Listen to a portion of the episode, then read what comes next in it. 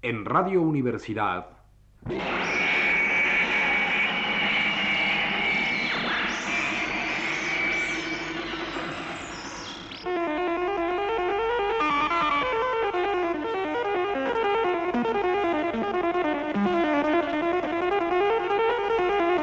Presencia de Carlos Fuentes.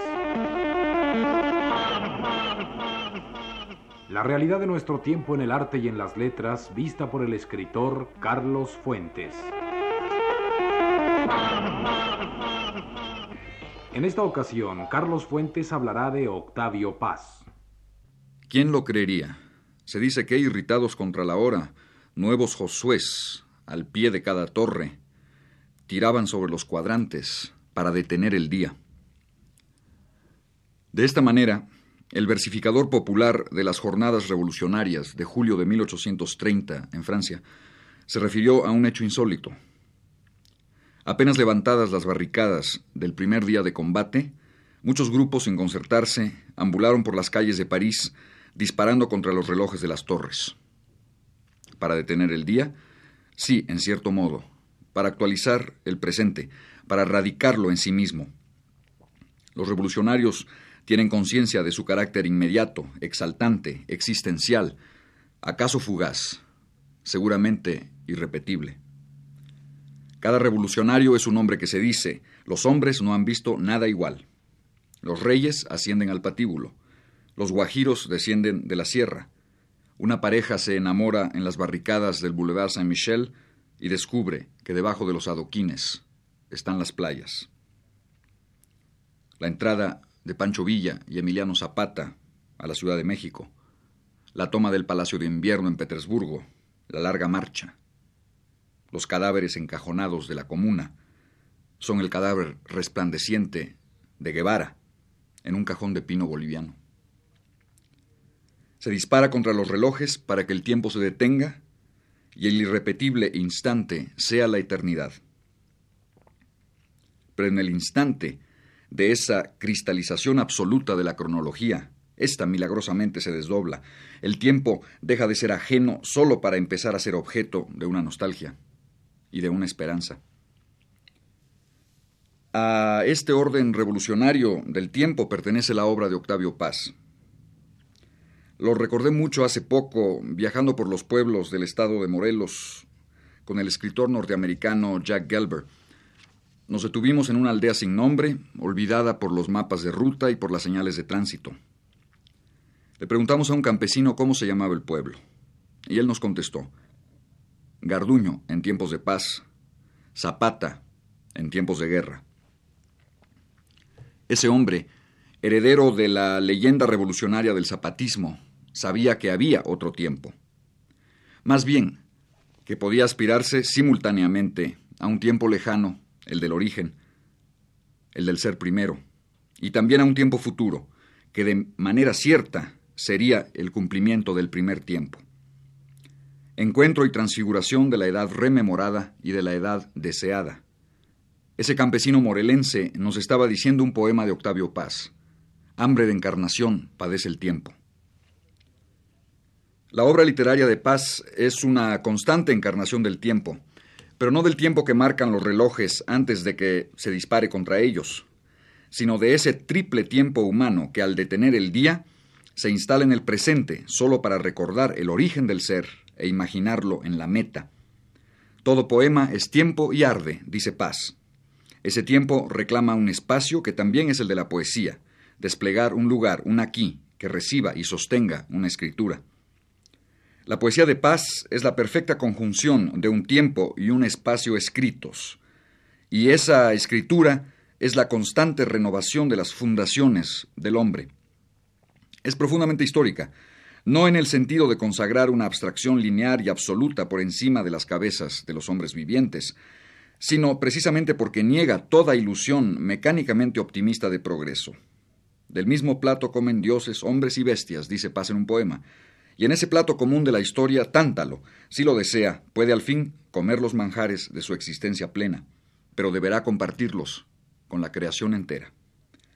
Debemos salir del laberinto de la soledad a la paradójica tierra común de la soledad. Estamos solos, dice Paz, como todos los hombres. Nos aguardan una desnudez y un desamparo. Allí, en la soledad abierta, nos espera también una trascendencia, las manos de otros solitarios. Somos, por primera vez en nuestra historia, contemporáneos de todos los hombres. Con estas palabras termina, abre, paz, su brillante caracterología de los mexicanos, El laberinto de la soledad. A lo largo de 200 páginas, el escritor no solo ha realizado la monumental tarea de cancelar lo muerto y alentar lo vivo, de una historia que ha procedido por rupturas, negaciones totales y constantes reinicios desde cero. También, y sobre todo, ha relacionado lo vivo de nuestras tajantes divisiones históricas, mundo indígena, conquista, colonia, independencia, anarquía republicana, reforma liberal, intervenciones y mutilaciones, dictadura positivista, revolución democrático burguesa, entre sí, hasta configurar una identidad que, al reconocerse, empieza a reconocer a los demás. Un libro, un texto, es un tejido de relaciones, ha escrito Paz, espejo y negación de las sociedades históricas, la literatura las obliga, pues ellas quisieran saberse siempre monolíticas, eternas y sin fisuras, a verse como estructuras relativas y dependientes, mortales por mutantes, mutantes a su pesar. El arte es la estructura, también relativa, dependiente y cambiante, que se atreve a decir su nombre, o más bien sus nombres, los nombres de la tensión, nostalgia y deseo, pasado y futuro, hilación y circulación. El lugar del encuentro es el poema, consagración del instante que hace presentes, que hace presentables las memorias y aspiraciones humanas. Por todo ello, la poesía de Octavio Paz es crítica. Su tiempo y su espacio, lejos de pretender a la falsa perfección de lo cerrado, representan una apertura permanente, son un signo de relación, de contaminación, de necesidad, y en consecuencia una forma rebelde y augural de libertad.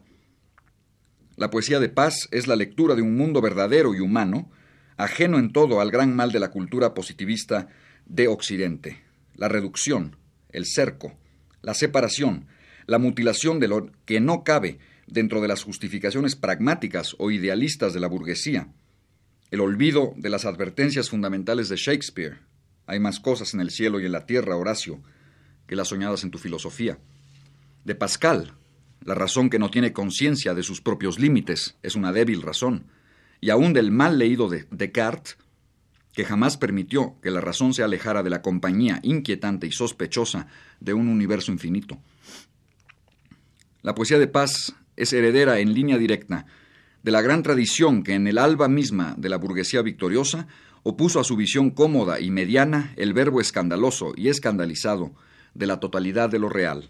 Blake, Coleridge, Novalis, Helderling, Nerval, Baudelaire, Lautréamont.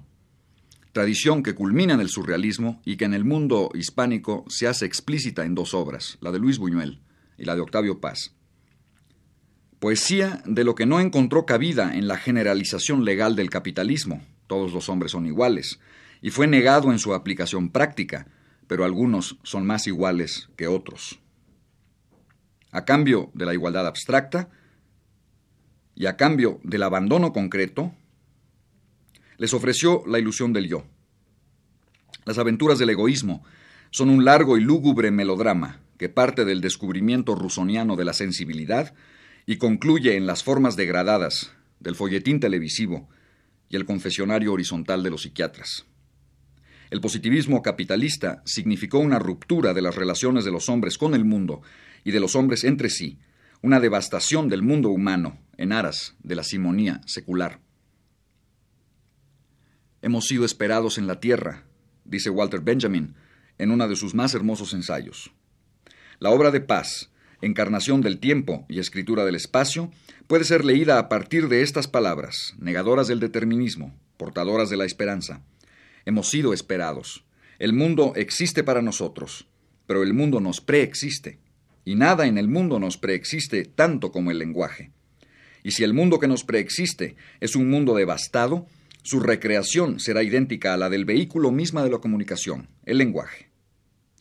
El hombre, escribe Paz en su ensayo sobre André Breton, aún el envilecido por el neocapitalismo y el pseudo-socialismo de nuestros días, es un ser maravilloso porque a veces habla. El lenguaje es la marca, la señal, no de su caída, sino de su esencial irresponsabilidad. Por la palabra podemos acceder al reino perdido y recobrar los antiguos poderes. Esos poderes no son nuestros. El inspirado, el hombre que de verdad habla, no dice nada que sea suyo. Por su boca habla el lenguaje. Doble paradoja entonces. Vivir una hora en perpetua rotación, un mediodía nocturno. Vivir un presente fijo e interminable, y no obstante en continuo movimiento. ¿Será esta muerte de lo que pasa por historia la única manera de tener verdadera historia? ¿La única manera de recuperar el pasado e imaginar el porvenir? Y admitir, al admitir la soberanía del lenguaje sobre el autor, que la única verdad personal es la apertura a lo impersonal y que todo poema es colectivo, es el querer decir del lenguaje mismo. Personalmente creo que Paz tiene razón. Esta doble paradoja es nuestra verdad y nuestra posibilidad en un mundo de dictaduras tecnocráticas y sus prolongaciones imperialistas, caracterizado por la perfección del sistema de comunicaciones y la anulación de los interlocutores. En el fondo, se trata de saber si diremos, como la poesía, mi yo eres tú, o si diremos, como el poder, yo soy tú. Los ensayos de Octavio Paz, inseparables de su poesía, no son sólo una extensión crítica de esta. Más bien, ah, ambas formas integran un todo crítico y participan de un signo idéntico. La elaboración de un conocimiento, de un saber, por naturaleza antidogmático, de los problemas humanos. Pero si la poesía de Paz es crítica del lenguaje, sus ensayos son crítica del mundo, o mejor dicho, de las estructuras dentro de las cuales el lenguaje se inserta. Esas unidades estructurales, para Paz, no son ni el yo, ni el Estado, ni la nación, ni el alma, ni las iglesias, ni siquiera la debatible y difusa noción de cultura, sino la suma de vertebraciones en permanente tensión, tradición y ruptura o tradición de la ruptura, que llamamos civilizaciones. El mundo como contaminación, coexistencia, canje y rechazo de formas de civilización. Pero no en el sentido lineal de Toynbee o Spengler, sino en el sentido circular, espiral y de permanente presente de las mitologías de Levi Strauss. Las civilizaciones como obra del lenguaje, el lenguaje como obra de las civilizaciones.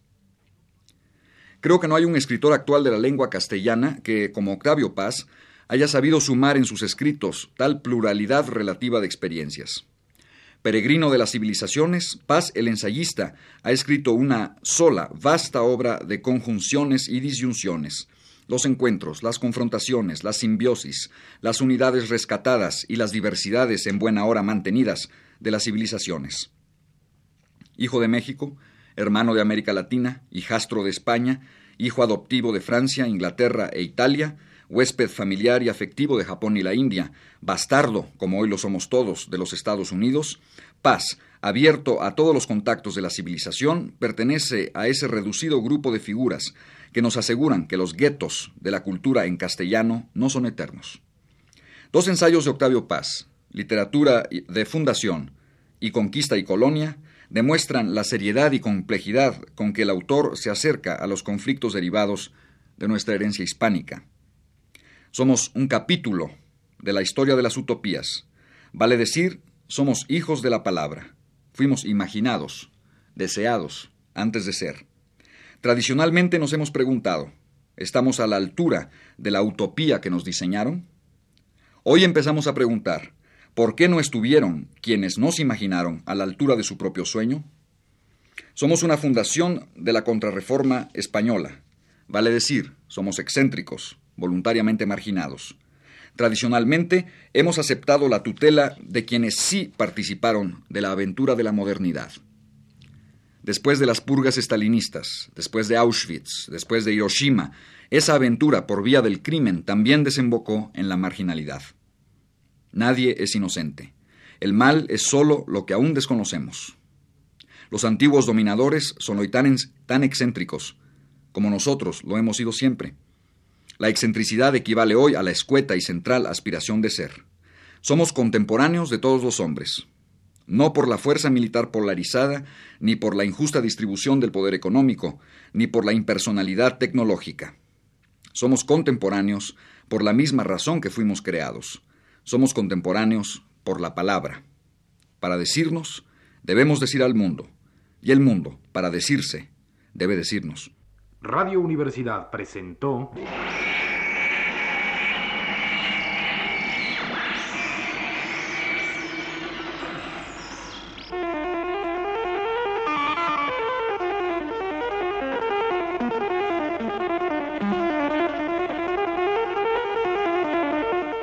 Presencia de Carlos Fuentes.